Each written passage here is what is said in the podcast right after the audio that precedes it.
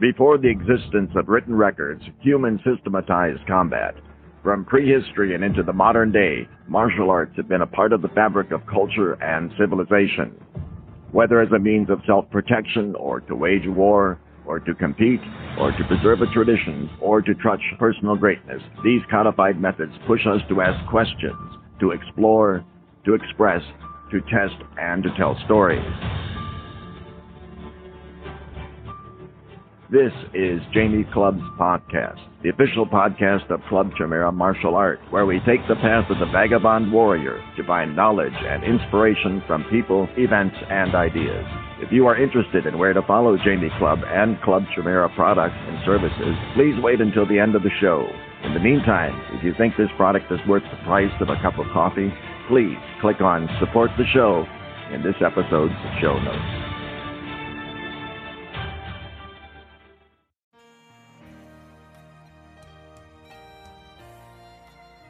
On this episode, I'm interviewing Dr. Gavriel Schneider, a leader in human based risk management and the psychology of risk. He's a serial entrepreneur and has been running his own businesses since 2001. He was recently listed as one of only 20 global influencers in security thought leadership for 2019 and 2020, as well as being awarded the Risk Consultant of the Year 2019 RMIA. He has conducted business in over 17 countries and provided a wide range of services for a very diverse client base, ranging from heads of state to school teachers. He holds numerous trainer, educational, and coaching qualifications and has been a martial arts full contact champion. He has a 7th degree black belt and has been an instructor to royalty protection teams, presidential protection teams, and military and police special units. He was inducted into the South African Martial Arts Hall of Fame 2004 was a former member of the South African full contact taekwondo team 1995 to 1998, was a coach to the South African Muay Thai team competing in the 3rd Kings Cup in Bangkok, Thailand, black belt middleweight full contact champion in the DSJJ World Full Contact Championships held in Israel in 2000, an advanced black belt 5th degree and up silver medal winner of the DSJJ World Full Contact Championships held in Israel in 2007. He was inducted into the official Museum of Martial Arts History in Israel 2010. Gavriel is the founder of the concept of Presilience, which we'll be discussing quite a bit on this show, and the author of Can I See Your Hands and Beyond the Bodyguard.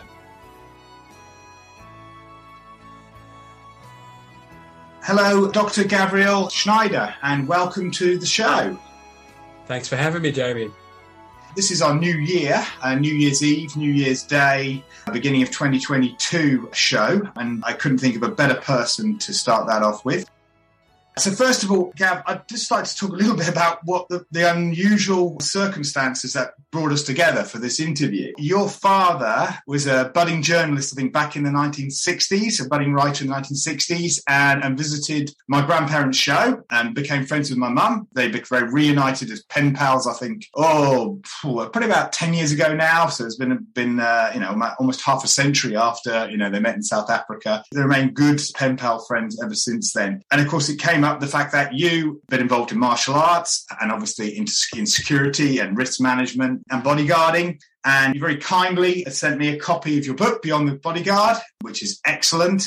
And then later on, I attended a seminar, a webinar, should we say, of one of your instructors, uh, Joe Saunders, who's doing very well with his own podcast. And I didn't realize he was one of your instructors and he mentioned you, dropped your name obviously uh, early on in it, and I so I spent the entire webinar trying to concentrate on Joe's thing, going, I've got to talk to Joe about the connection with you, Gav. And so it's great, yeah. So I love Joe's stuff, and uh, and I was chatting to your dad because obviously um, the sad passing of my mum. We were in, dis- I was in discussions with your dad, and I just thought, well, 2021 was the year I did all my interview shows. Prior to that, I had done one or two interviews with other people, and 2021 was the year when I decided I'm going to start interviewing people uh, I'd really like to have on my show. Uh, and I, but I can't stop then, uh, especially when my mum passed. I just wanted to, you know, get back into doing something else, and it was sort of a stop point. But then I thought, what a perfect way to end 2021, begin 2022 with finally having a chat with you, which is actually the first time we've actually spoke in person, if you can call speaking over the internet um, from the UK to Australia as in person, Gav. Sorry, that's sort of, that, that's my long ramble into that connection. So, how are you, and how are things in Australia? Yeah, it's interesting, Jamie. Uh, yeah, I guess your, your summary of history is a useful starting point. and uh, it's sometimes funny how serendipitously people align, get the opportunity to talk. You know, when you send through your bio and your CV and your experience, and I was looking at this just going, oh, wow, this guy's done a lot. You know, you've trained with a lot of people, done a lot of different things, hopped through a lot of different systems and, you know, had a lot of different experiences. So it, it actually was, you know, what started out as a favor for my father turned into, hey, I'd actually like to talk to you. You seem like somebody who's walked the walk and you know had a lot of experience yourself. And you. as as you well know, you know I think there's this interesting intersection between security, martial arts, life, decision making, behavior, conduct. I think you know just a little chat we were having before we started around ethics and you know the way some people behave in the martial arts world it's an interesting kind of position and place we find ourselves in. So yeah, from my side, thanks for the opportunity to have a chat. The UK's well and truly moved forward after COVID. Australia is still a little bit further behind. And you know, I do hope I actually am planning a trip to the UK at some point next year, which will be nice. Oh, but uh, it's an interesting time. You know, even if I look at the martial arts side of it and the school we're running, we're still bombarded with COVID safe protocols and we risk getting shut down all the time and from a business perspective, we're limited. You know, the business that I've built now is really more Australian centric, where my mm-hmm. first one focused in Africa and Asia and pretty much you know all the places you don't want to go on holiday, yeah. we, we, we spend most of our time working. But the inability to travel from state to state in Australia is a significant problem now for our business. Mm-hmm. But as we were discussing before, I think the benefits of being able to have these chats over Zoom and connect with people in ways we haven't because we always had this perception that we needed to catch up with people face to face and build trust before we could interact. And I kind of take this engagement and go, well, we've known each other about 20 minutes, but I kind of feel like I know you already. yeah, definitely. I think I think I'm going to thank, um, say, yeah, your dad, my mum for that probably. some of that, some of the background of that. So that, that's great. And also, obviously, our connection with martial arts is a language bridge. Well, I think so, and I think you know that's one of those pieces. I love it when people are able to transcend this notion of style system or the limitations of you know my approach is better than your approach and just honestly look at you know more where are the similarities. Because mm. you know if we if we talk martial arts first, and then I'm sure we can morph this into you know yeah, what we're yeah, doing yeah. in resilience and risk and all of those pieces. You know, people have been beating each other up probably since you know the day that the day that there were people. So there's not that much new in the space, even though we keep seeing the new secret system or the new deadly technique. You know, there's very little new under the sun when it comes to that stuff. But I think the way we portray it, explain it, um, motivate it in an era, and and this is the challenge. You know, we're not living in a warrior era. We're not living in an era where the ability to fight and the ability to protect are the primary drivers for status in society or importance for how people perceive you. And it makes it more challenging for people who, who do have that, you know, sheepdog warrior drive in them. We seem to be in a period now. I mean, I, you know, I often have to make myself aware of bubbles because you can get involved, let's say, connected with lots of like-minded people like yourself, where we're all talking and it's like, well, everything's great in the martial arts world. You know, we've all transcended styles now. We've moved on. We're all we're all accepted of different ideas and all this sort of thing. And then suddenly we look outside and go, oh, oh, sorry, some of you guys are still doing this. Actually, it's most of you guys are still stuck in this tribalism thing. But yeah, as you say, it's just a wonderful benefit. There is definitely a lot more communication between different people, and it's wonderful to find when you've got different people who have completely different, unconnected lives and yet that they come to the similar conclusions. You know, you get this sort of, uh, I, I, love this sort of convergent evolution that you sometimes get. Uh, but it's not to say also that I often find when I've interviewed or trained with different instructors where some of them are very set in their ways and they'll tell you they're not, and they'll tell you that everyone else's style is great or, or I respect all these other styles, and but they're really trying to say, like, but what I'm doing is actually the best. I, I hope I'm getting to a sort of stage when I'm going, you know, that there are multiple different ways of doing things. Sometimes those ways might be ways that I'm not going to go towards, but I don't think that that way is inferior to the way that I've chosen. It's just preferential for certain people in that context because that was just a big issue that I used to find with situational awareness. Situational awareness will be different in Chipping Norton, Cotswolds, UK than it's going to ever be in Johannesburg, South Africa. You can ground down some basic principles, and obviously that's what we're looking for all the time. We want to, we definitely want something that's going to transcend these different places. But there has to be this big appreciation that the different contexts, different people, different times, different eras often dictate differing tactics. And I really hope that a lot of that comes out when people cross train. Well, to your point there, and I think this is the, the interesting piece, which transcends, doesn't really matter whether we're talking martial arts, security, close protection, risk management, or even just business, which is kind of how our conversation started. We were talking about your business and a bit about my business. But, you know, realistically, the questions I always like to, to take into account is, you know, if somebody says what I'm doing is the best, the question for me then is best for who, when, for what, and why. Yeah. And m- maybe they are right. Maybe their thing is the best, but it might only be the best for this very small convergence of variables. And, and this is where I think in martial arts, we often miss the point of risk management as an example. You know, in risk management, we like to think a lot about likelihood and consequence. We like to go, how, how, how probable is something going to be? And if it happens, how do I mitigate it, manage it, or how can I prevent it full stop? And mm. to your point earlier, I think this is one of those pieces, you know, at the, at the end of the day, if we are looking at being successful, re- regardless of what vocation it is, we all have to have some sort of differentiator. You have to have something that people will go, you are good at X. And I think the conundrum now is nobody can be an expert at everything. But I do think we're moving to an era, and it's funny you mentioned the term convergence. I see this in many different aspects. Uh, we just finished actually recently through one of our subsidiaries, the Australian Security Research Centre. We did a study into the Australian security industry, and it's the largest study that's ever been done.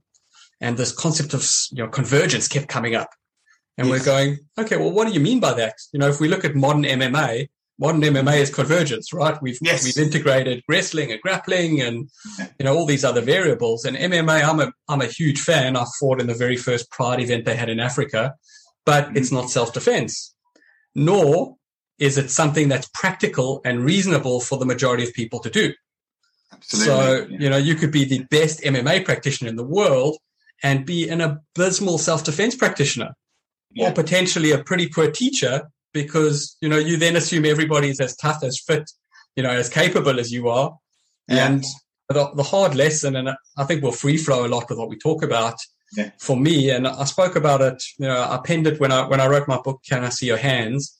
Mm-hmm. Uh, I had a you know we always have these points in our lives where things change and you yes. view the world differently. And you know I've been blessed to have many great teachers, but probably in my early twenties, I was working as a professional bodyguard.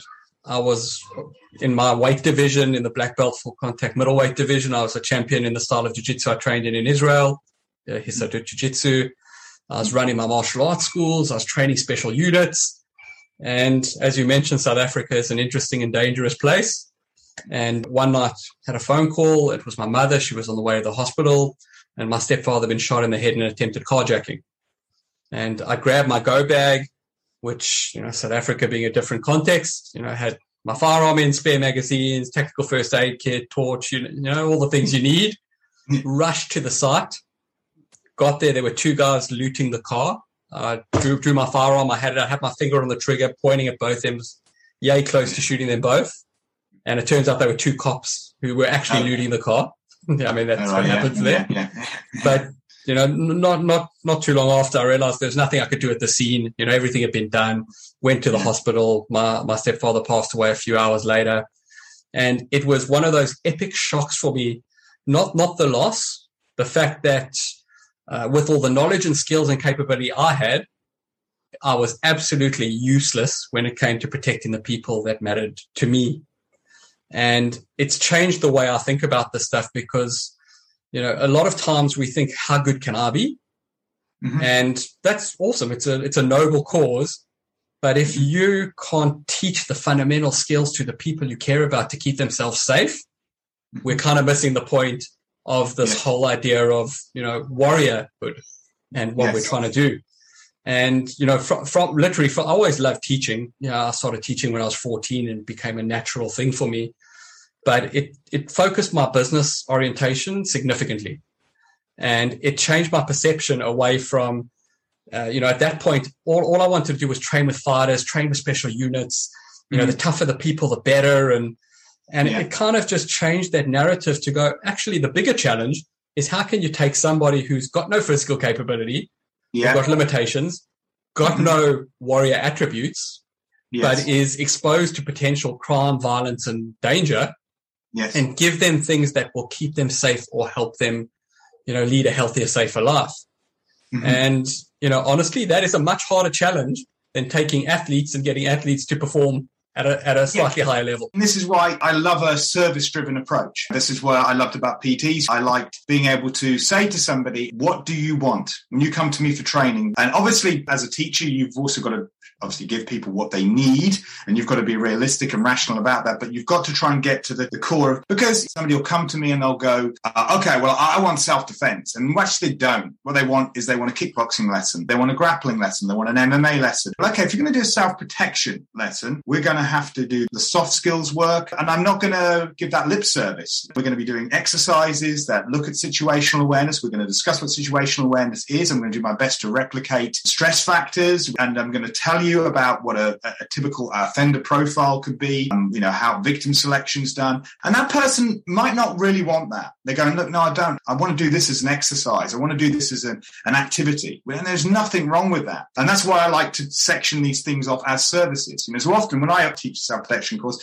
I teach that as its own self-contained course you should be able to teach the average civilian that's making about 10 hours, you know, like a first aid course. You know, same things. They're both life saving skills. They need to be taught in a minimal length of time, low maintenance uh, skills that they're learning within that period of time. Then after that, you can say, well, what's happening? Because obviously you're going to need to update those skills or you're going to need to do refresher courses with me. That's fine. But they'll be saying, yeah, but I enjoy the physical part of it. And go, that's great. Let's do some boxing now. The secret with cross training would be you then bring those skills back to your self protection, or rather, you see how those skills enhance your self protection, but not add to them. You don't, you're not welding them on. So Jiu-jitsu, classic example of that. For me, you know, as you, you know, certainly BJJ, there's, it's such a sophisticated art in terms of the groundwork. Someone described it as, if poetry and literature was a martial art, then BJJ would be Franz Kafka. It's like, a, it's a huge puzzle and, a, and there's loads going on there. And it's great for the art for its sake, but the best stuff you will get out of that in many respects, well, there's a lot of good things you get out of that, but it's more like positioning and being able to recover to get back to your feet. And it's the same like wrestling, you know, wrestling's such a great art. But when a person comes back to doing self protection after they've done a wrestling course, for example, it wouldn't be like, well, okay, now you're going to put a suplex into your hard skills. It wouldn't be anything like that. It'd be more like,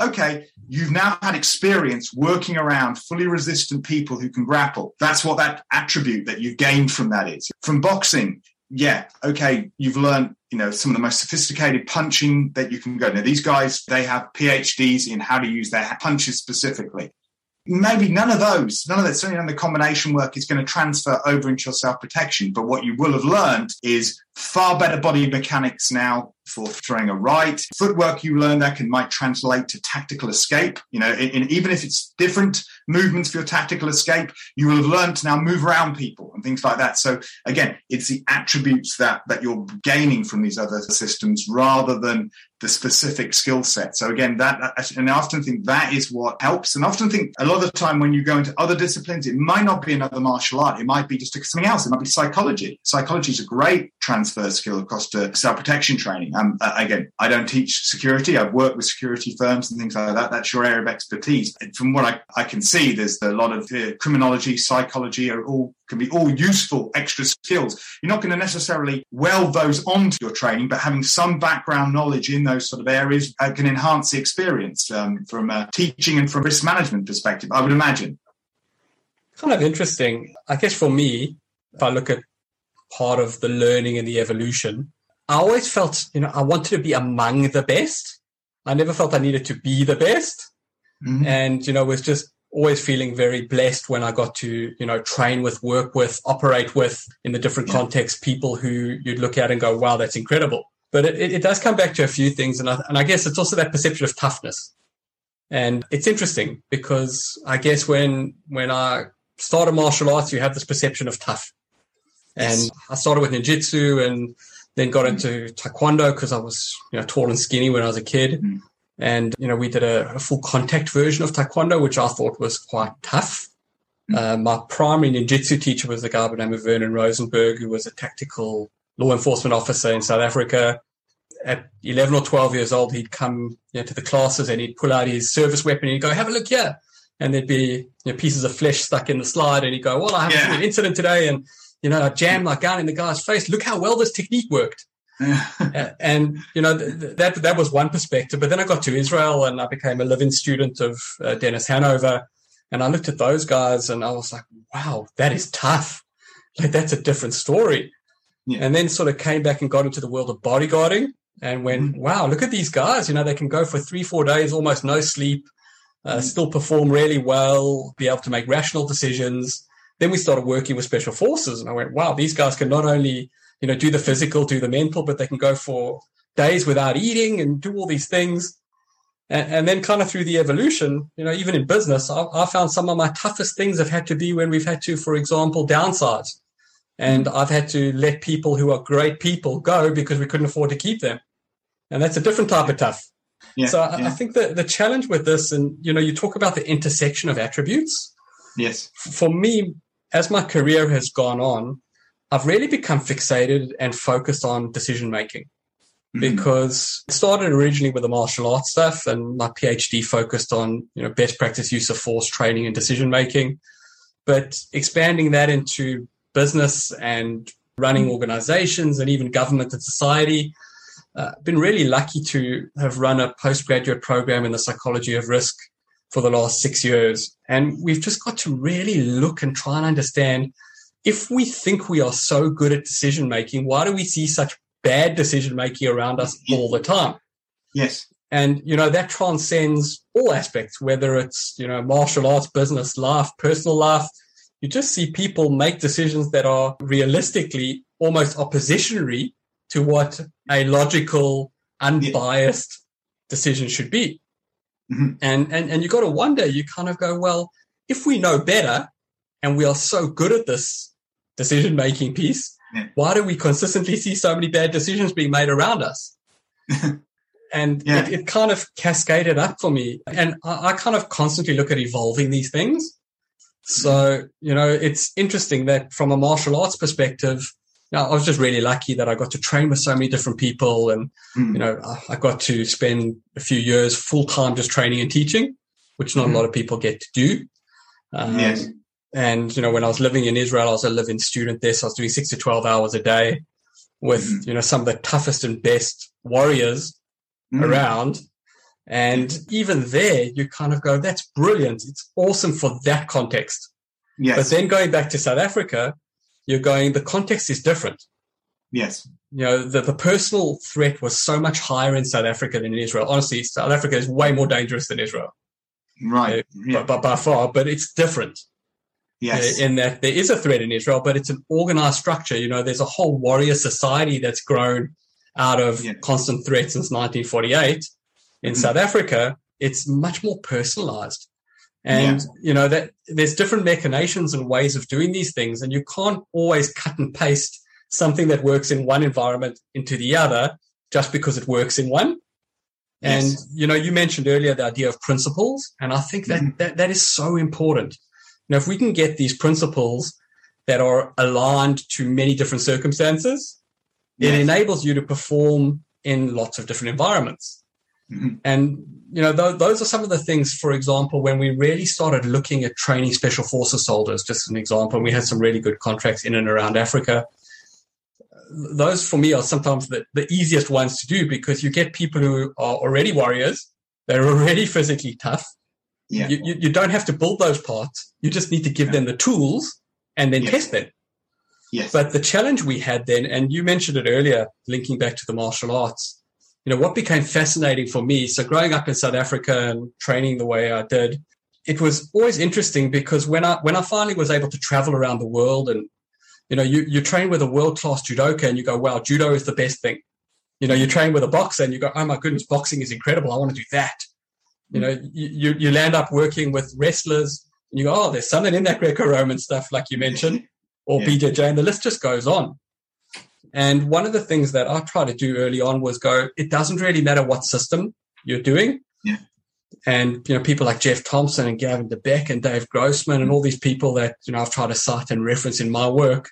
Yeah. yeah. You know, we, we, we, we are in a very fortunate place because we, we get to stand on the shoulders of giants who've looked at the yeah. stuff before. But realistically, there are only certain ways that violence manifests if we're going to go that way. Yes. And if we're looking at real world violence, mm-hmm. then there's only a few things we need to remember to prepare for that. Yes. And we get so confused with, you know, this is what we do in the sport or this is what we do in a, in a system that's art centric. And, yeah. you know, we try and morph those things back into realistic self protection.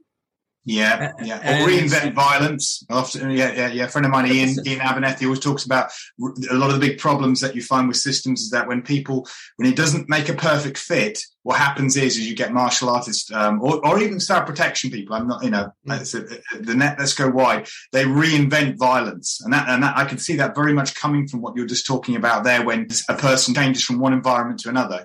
We started with a discussion around convergence, and you kind of go what's the point of being, you know, let's say an incredible fighter if you have no basic online cyber safety capability or yeah. cyber security skills and people hack and steal your information, stealing your credit card information, etc. And you're still in the same position you would be if you were robbed face to face and they took all your cash, maybe yeah. worse. Yes. So, you know, I think this is one of those things that fascinates me uh, and drives me, to be honest. You know, um, if I, if I kind of look at where my career has gone and where it's going, because I think there's still a lot left, um, we've been working a lot on this idea of resilience. And it's been an interesting evolution because, you know, martial arts is a really good example of resilience, right? We train so hard for the fight we never ever want to have. Yes. Uh, if, if, if you get the mindset right. Yes. The, the, the challenge we've got is, you know, if we look around us, they, we still are faced with predators. Predators just act in lots of different ways. So, you know, that part is important. But the vast majority of people, unless you are living in a very high crime rate or high threat environment, are impacted by, you know, social stress, financial stress, uh, you know, job stress, all these other things. And those are real challenges for them. You know, while they might not be life or death challenges that you face, you know, in South Africa or in uh, some of the other places we've worked, they're, they're they could be life or death in the long term, couldn't they? Well, this stress. Is the, but this is the interesting piece, right? One of the things that's blown my mind, look, you know, going from South Africa, Israel, and you know, Sierra Leone and Equatorial Guinea and these other places where I was working, that you come to Australia and a lot of people in first world countries are not happy. They are not fulfilled. They mm-hmm. struggle with their work. They're struggling with mental health and and you kind of look at that and you go, mm, this is this is an interesting challenge for us because it's actually the martial art of life. Yes. You know, we want we want to teach people to be successful in life, not just a great teacher on the mat or the best boxer or the best kickboxer. And it's that piece that I kind of feel we've lost a little bit in the martial arts side. Yes. And, you know, when people, and, and you are right, there is a big difference between, let's call it reality based self defense MMA, martial arts, they are actually different and they're different for different people.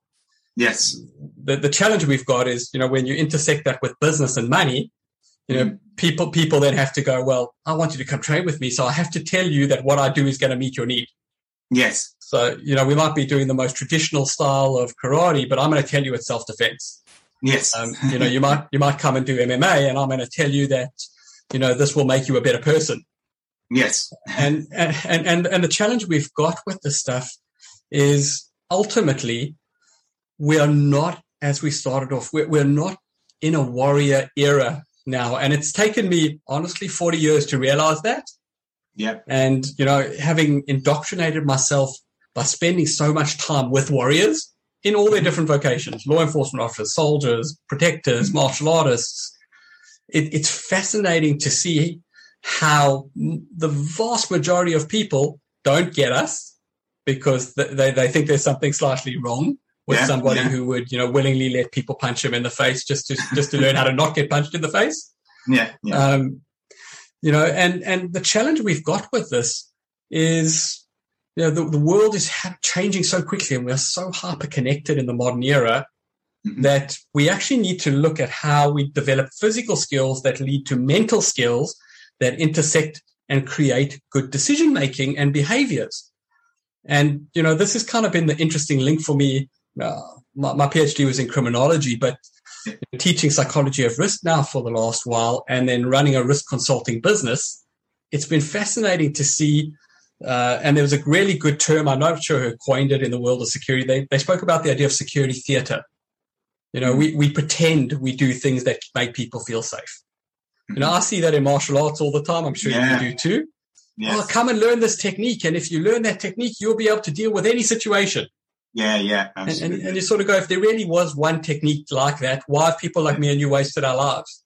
Yeah, exactly. Yeah, yeah, um, yeah, But but that transitions a bit further because if there really was one methodology to make money or one methodology to be happy, yeah, sh- surely we would all just do it. Yeah, absolutely. Yeah, yeah, yeah. It would have worked it out a long time ago. absolutely. So part yeah. of the challenge we've got now is, you know, how do we teach people to thrive and cope with change? which mm-hmm. you know humans are not wired to deal with change. Yeah. But if you think about martial arts, what a great opportunity to teach people to deal with change. You know, yeah. they, they learn how to deal with adrenaline. They learn how to deal with things that make them uncomfortable. They have to mm-hmm. work with different bodies and different sizes. If we if we're doing a good job at reality based self defense, we've got the element of surprise and adrenal dump coming into play yes. when we do things. Yes. And you know, the challenge we've got now is how do we translate those two worlds in a way that's meaningful for people. Yeah, and yeah. it's it's not easy. You know, I look if if you haven't looked at David Grossman's work. Yes, um, I have. Yeah, yeah, plenty. yeah, yeah the, just the idea of sheepdogs, and yeah. you know, I kind of look at it, and I, I, like to think about it like this. Know, having spent a bit of time with David and being honored that he wrote the foreword for my book, yeah. uh, he spends his life trying to teach sheepdogs to be better sheepdogs. Mm-hmm. Uh, for me, I think it's a bit different. I think we've got to not only teach sheepdogs to be better sheepdogs, we've got to mm-hmm. teach sheep when they need to be sheepdogs. Yes. And we've got to, and, and sometimes that's only, you know, you can only scratch the surface because they're not interested in it. You've yeah. got to be able to teach them the reality of, hey, hold on a second. There are wolves, there are predators, there are people that will do bad things to you. Yeah. Uh, and if you are not aware or prepared for those things, you know, it may never happen to you, but if it does, the consequence is yes. going to be much worse. And this part has been fascinating. Uh, you know, I, I, don't want to talk too much out of school, but we had a contract with the government department here in Australia, and we were training uh, diplomats to go overseas and bureaucrats who were going overseas. And there was this perception that Australia is totally safe. So you don't have to worry about any of this stuff when you're here. You only have to worry about it when you go away. And you know, so many of the people we trained had horror stories of things that happened to them in Australia. And, and you sort of go, that perception or that bias, that limitation yeah. of, I only have yeah. to worry about it in a dangerous context. Yeah. You know, I'm, I'm, going to talk about the Australian context, but you mentioned domestic violence earlier. You know, and particularly through COVID, we know domestic violence has absolutely. shot up everywhere. Yeah, yeah, um, yeah. And it's massively underreported, as is sexual assault and all these other things. Absolutely, yeah. Um, but realistically, I think that, you know, and, and it, it, drives me crazy because it's so logical for people like you and I. I think yeah. the ability to defend yourself is a, is almost a human right and a life skill. Definitely. And, and everybody yeah. should have that skill. Yes. Okay? But, you know, because we're not in a worry era and because yeah. most people have actually grown up in first world countries going, yes. it's wrong to do that stuff. You know, you shouldn't be doing this stuff we've actually reduced the resilience of our global population tremendously. Mm-hmm. And we see it now through COVID. You know, I've yeah. spoken on so many podcasts and forums through COVID around the impact and the impact that's coming. Yes. And what's fascinating is that it was only, you know, let's call it 60, 70 years ago that Yeah. we had to send people like you and I to war, Mm. for, you know, literally in a battle of good and evil. Yeah. And people and people were willingly going, I may never see my son or daughter again, Yeah. but but what we're fighting for is so much bigger. In COVID, what did we ask people to do? We asked them to stay home and watch Netflix. Yeah. Like- Like, I, I know I'm oversimplifying it because many businesses have hurt and people have hurt through it. Yeah, but self protection is inconvenient. Yeah. We try to prepare a type of readiness, but you're not actually going to be ready, ready. It's going to be a time when, you know, you're going to be tired. You're going to be thinking about anything but being involved in that fun situation. That's when it's going to happen, you know. And that even happens to people, as you say, in security. Often happens to people in security. It's not the time when, okay, I've got to watch this guy, I've got to watch this guy, I've got to watch this situation. It'll be that moment where where you're just having a bit of a chat with the guy that's working on security with you, and then suddenly, bang, something's happened. Well, worse than that, I mean, I've had friends. A good friend of mine, AJ Zyman, was killed in a uh, an attempted robbery at a petrol station in South Africa. He was one of the best firearms guys I've ever seen, Mm. and he was a warrior through and through. But he was Yeah. caught when he wasn't ready. Yeah. And you know, so this is part of the conundrum. And I think you know, just relating that concept back to the bigger picture. Yes. You know, this is for me where resilience has evolved to.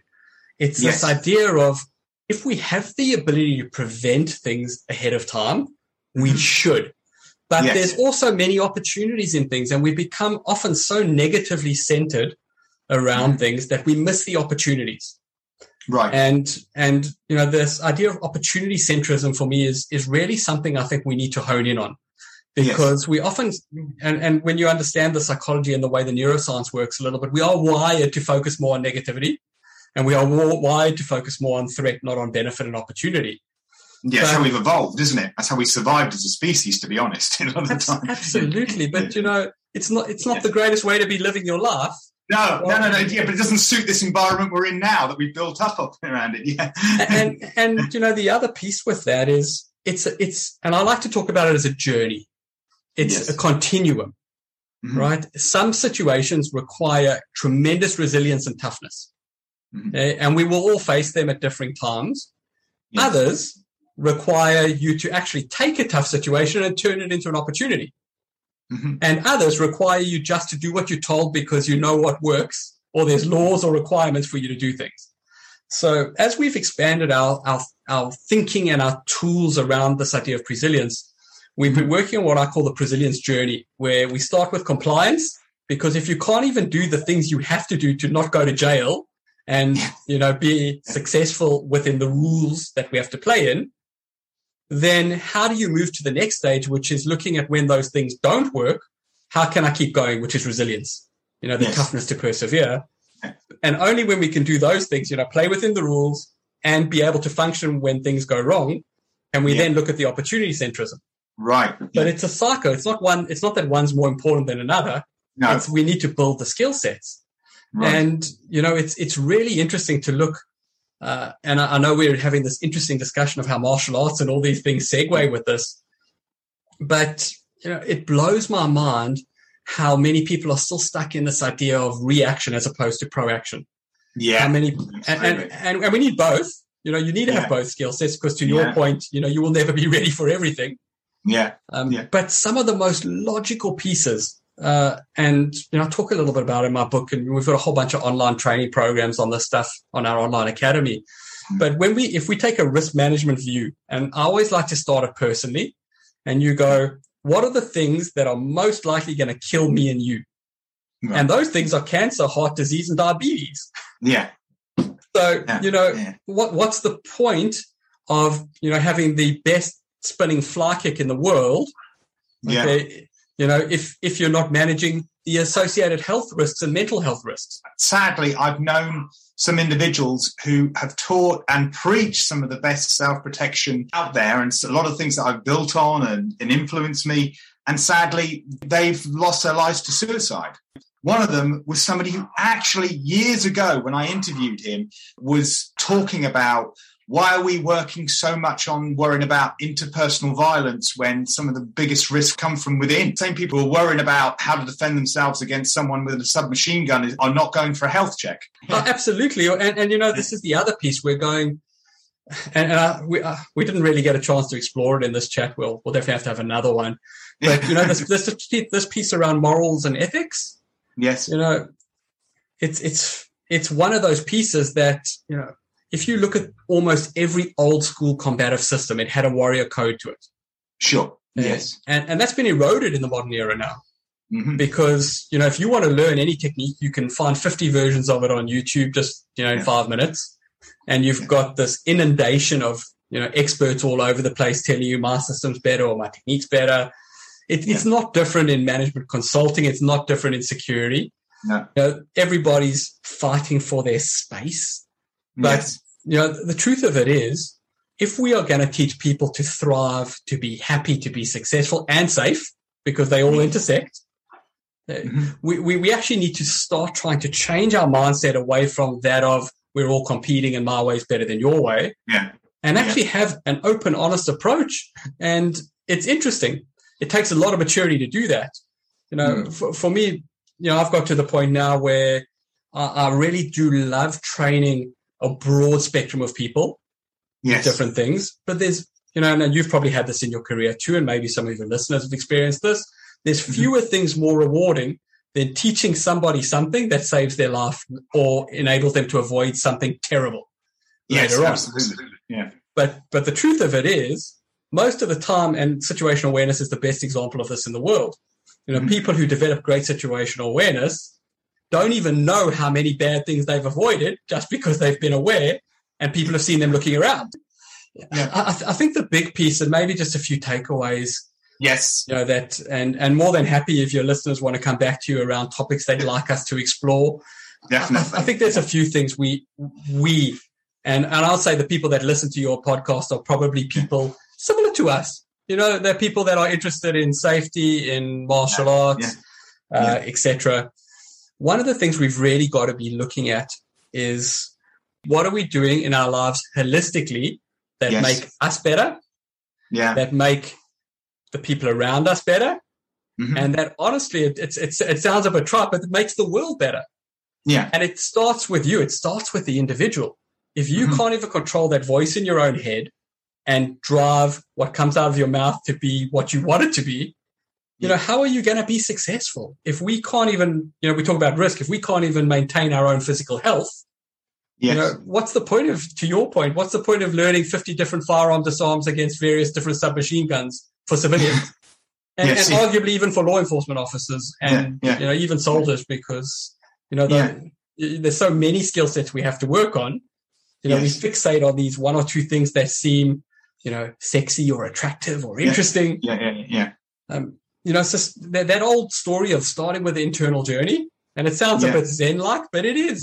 You know, No, but it, yeah, it's, it's, it's, it's consistent though. You'll find it across philosophies all over the world, won't you? So that if you talk about convergence again, it's that same thing. Just two things before we wrap up. One is that the interesting thing I found about resilience is that it's a stage further than just simply learning from mistakes. I mean, I, I'm very, very keen on learning from mistakes. I mean, I, I often say that pretty much everything I teach now, that is me, that comes under my banner, are mistakes I've made with my students that I've then been able to readapt and turn into lessons and it's become part of my training. And everything like everything from target familiarization through to order i teach certain things. That all just has come from what my students have taught me. Without sounding pretentious that is what often i've you know i've said. My students have shown me you're doing that wrong. Why? Because we're performing wrong. You know this is not working. When you tested it it's not working. Therefore we need to readapt it. So that's me learning from my mistakes. However resilience goes a stage further. It seems to again it's very much about adaptation. Could you just expand on that just a little bit i appreciate we're running out of time Sure. but that's just the penultimate question i, I want to ask you So I think there's a few primary variables that are what we talk about when we're talking about this idea of resilience. Mhm. Okay? And there's a few terms that I think are really important. The first one is, you know, if we think of resilience, it's about bouncing back. It's about toughness. Yes. My point is bounce back better. What's the point of just bouncing back? Because everything we go through, to your point, has a learning in it. Mhm. And if we're not open to that learning, we've missed an opportunity. And, and this is sometimes the hard part for people to get. Like bad Mm-hmm. things happen, know, and sometimes they, they happen if we take them with an opportunity centrism, we can learn.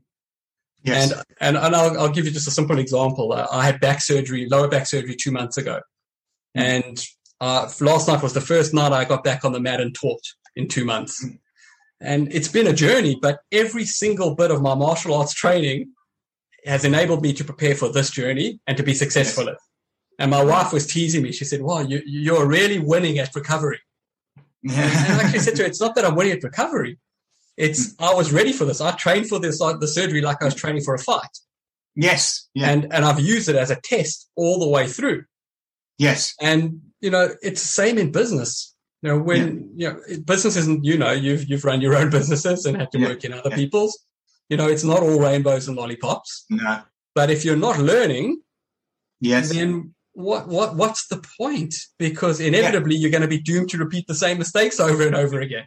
I mean, this is just it. I mean, when people have physio, how often do they then continue to learn the lessons from the physio and then make that part of their regular training? This is what I always tried to do because my attitude was like, okay, I've had an injury that could be a perm that could be a regular weakness for me because you often get people who go i've got a bad leg. It's a, and often the bad leg is something that could have been dealt with over a six month period and it's 20 years on and it's still the bad leg because the person hasn't made the physio that they've learned, those exercises they've learned, those exercises don't stop becoming good exercises. No, they're exercises that are there to strengthen whatever weakness you've you've you've created, or, or a way to compensate for the weakness that you've created in your in your joint, your ligament, or something like that. So there's so much. Say, you're talking about opportunism from that point of view. Opportunism is probably the wrong word, but take but looking at that as an opportunity um, you know, that, that should be an opportunity to, okay, it's going to improve your training now because now you've got now an extra area to your training that, that um, you didn't know about before. Um, and, and it's going to be important specifically to you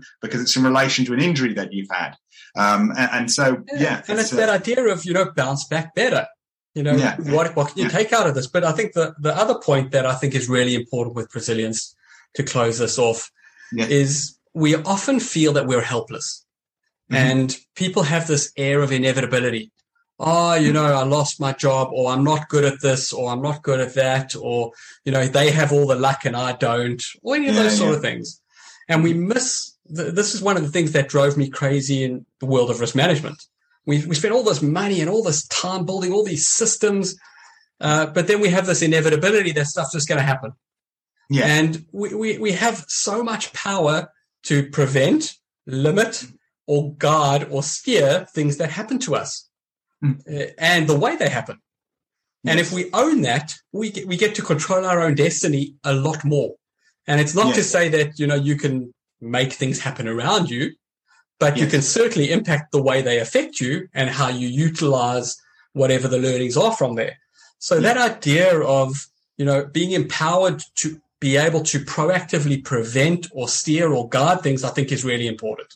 And it doesn't mm-hmm. necessarily come with resilience because resi- resilience is, you know, can I just get through a bad thing or can yeah. I be tough enough to win a fight, etc. Yeah.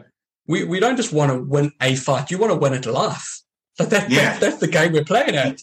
And, and this is one of those things that blows my mind. If we had more time to talk, I've got so many examples of things that have happened to me over my career where you just go, wow, if I just looked at that differently, I would have had a way better outcome.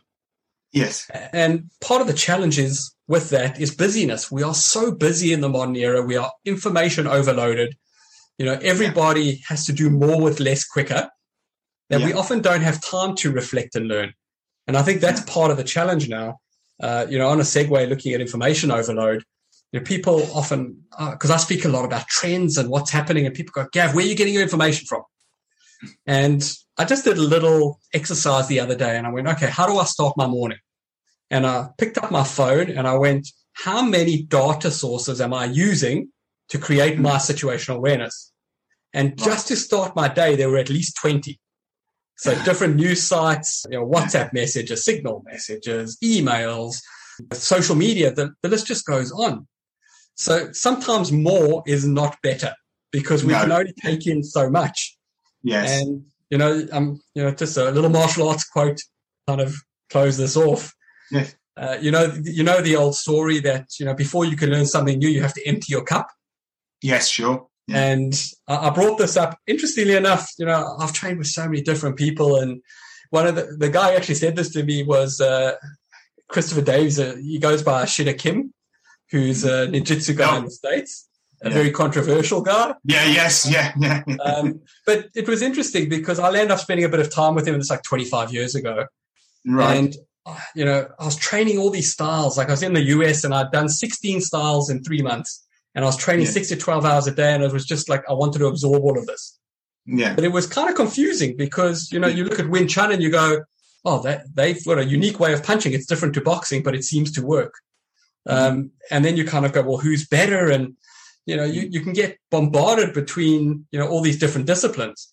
And he looked yeah. at me and he said to me, you know what? Sometimes when your cup is full, it's not about emptying it. It's about stopping pouring.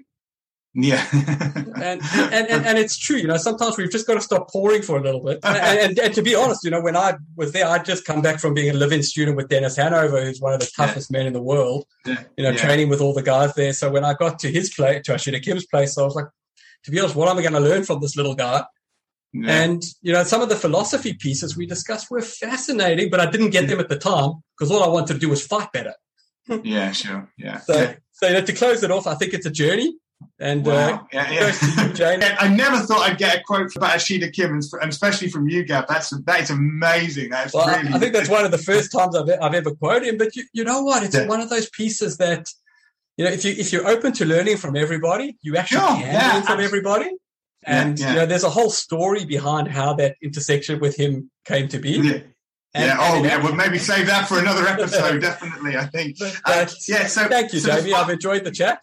Well, the ultimate question I can ask you is where can people find out about your business and your martial arts schools? Sure. So, I mean, the martial arts schools, we've got schools in South Africa, one in Perth, um, mm-hmm. in Brisbane, where I'm at. So, Gendai Krav Maga is our system.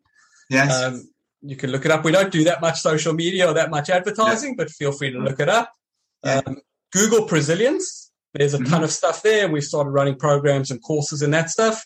Our business yeah. is uh, Risk to Solutions. So if you Google that, you'll see our business. But mm-hmm. uh, check out r2s.academy as well. We've got some really okay. well priced, cheap, short courses there. And Excellent. I'll send you a bunch of links that you can put up for your listeners. But Super. you know, ultimately, uh, you know, I've tried to do a few things and I hope people try, you know, if your listeners have found some value in what we're talking about, I've always tried to give, and to your example, uh, even with Ashida Kim, I've always tried to give respect where respect is due and give and reference back to the people who've given me knowledge. Superb. So, yeah. you know, from my perspective, I've spent a lot of time refining things and I want people to use them. They're not there in theory.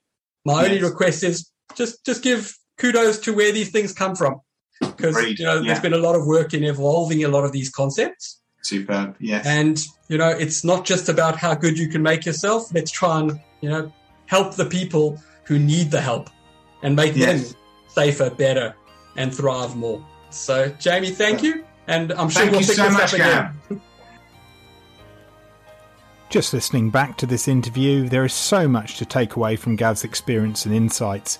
Even with his extensive list of achievements and experience in the field, be it full contact competition or working in security, it's still quite humbling to see Gav give credit where it is due. Next episode, we will be looking at the broad idea of movement in martial arts and self defence. And yet, we all will move.